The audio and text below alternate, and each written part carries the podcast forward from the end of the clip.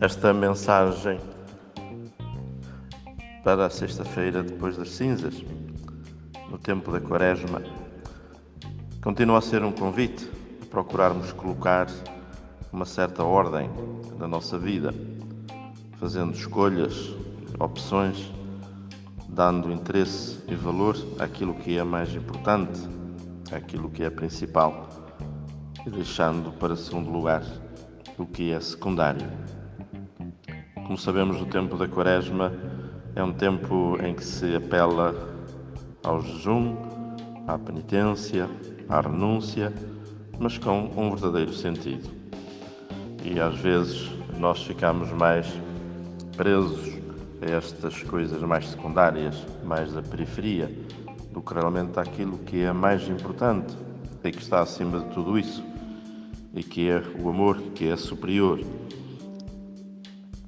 Já no Antigo Testamento e na leitura do profeta Isaías de hoje, chamava a atenção que importa jejuar. O que é que serve fazer penitência se não prestais atenção à palavra de Deus? Que importa o jejum se depois correis para os negócios e oprimis os vossos servos?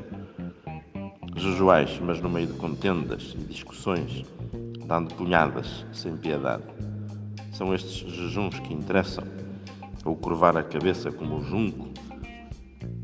O jejum que me agrada, diz o Senhor, não será antes quebrar as cadeias injustas, desatar os laços da servidão, pôr em liberdade os oprimidos, destruir todos os julgos e assim por diante. E no Evangelho, perante a acusação dos discípulos não jejuarem, como os fariseus e os discípulos de João Batista. Jesus diz: Podem os companheiros do esposo ficar de luto enquanto o esposo estiver com eles?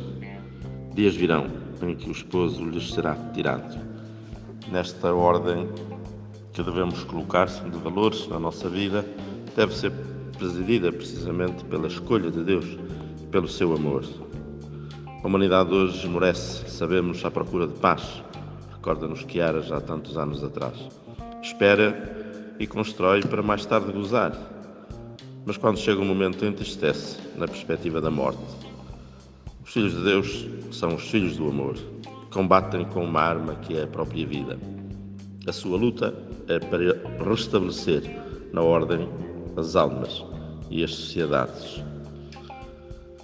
Até as pessoas melhores, aquelas que se elevaram através da arte ou da ciência acima da média, desenvolveram apenas uma parte do espírito, deixando o resto de lado. Mas uma alma que ama é um pequeno sol no mundo que irradia Deus.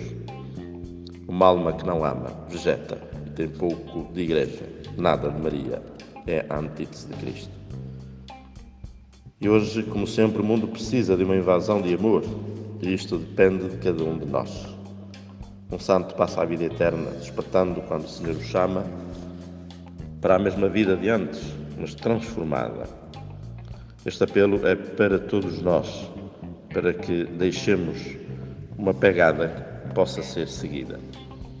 Também nesta preparação da Quaresma, mais do que nos apegarmos a pequenas práticas, que têm também o, seu sentido, deveremos olhar para o amor com que fazemos todas as coisas e que deve presidir a tudo, porque realmente no amor o que vale é amar e o amor não morre porque serve.